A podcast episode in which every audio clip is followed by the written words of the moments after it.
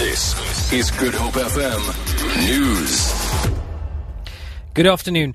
The public protector Thuli Madonsela has questioned why the swimming pool that she refers to in her to her in her Nkandla report has been changed to a fire pool. She addressed Parliament via a media conference in Pretoria after the ANC rejected her call to appear before the ad hoc committee on Nkandla. She also dealt with the amphitheatre and kraal, saying President Jacob Zuma never denied asking for a larger kraal.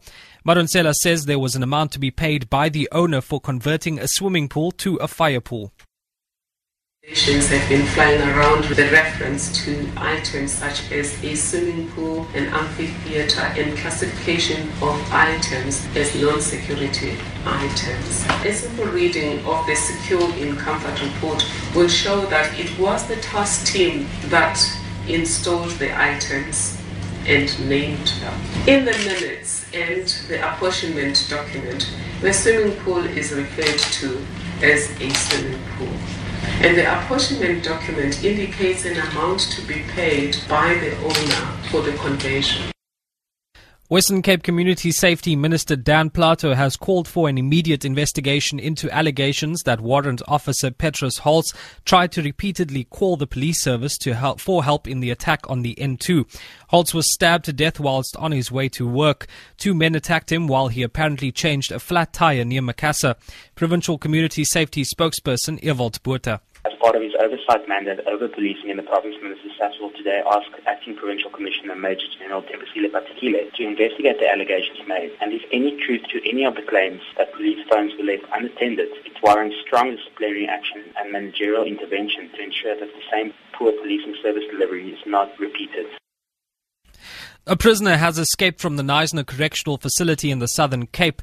The escaped convict, identified as Nickroy November, was serving a sentence on charges of housebreaking and theft. Knysna police spokesperson Chris Spiss has advised members of the public not to try and apprehend the suspect if they see him. He says they should rather contact the police with information on his whereabouts. Details of how he escaped are yet unclear. And finally, the 80th birthday celebration of a popular Cape Town flower seller is one she will never forget. Naomi Ward has been selling flowers for over five decades on the corner of Belmont and Main Road in Rondebosch. This morning, local musicians arrived at her flower stall to wish her well.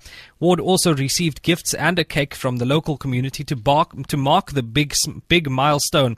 ANC MP Cameron Dugmore says Ward is an institution in the Cape people came together to celebrate her 80th birthday at the really famous Rondebosch flower sale on the corner of Belmont and Main Road. Her son was a surprise guest and sang to her. The coffee shop donated the cake and Sylvia Mdunyelwa and John Pretorius and other musicians actually came and performed. And this was to celebrate her life, what she's done as a parent, selling flowers for over 50 years, supporting her child, supporting her family and it really was just a gesture of kindness and to wish her many more years. Lastly, on the currency markets, the rand is trading at 12 rand 69 to the dollar, 19 rand 82 to pound sterling, and 13 rand 93 to the euro. Gold is trading at $1,092 an ounce, and the price of Brent crude oil is at $50.36 a barrel. For Good Hope FM News, I'm Ajik Shay Peterson.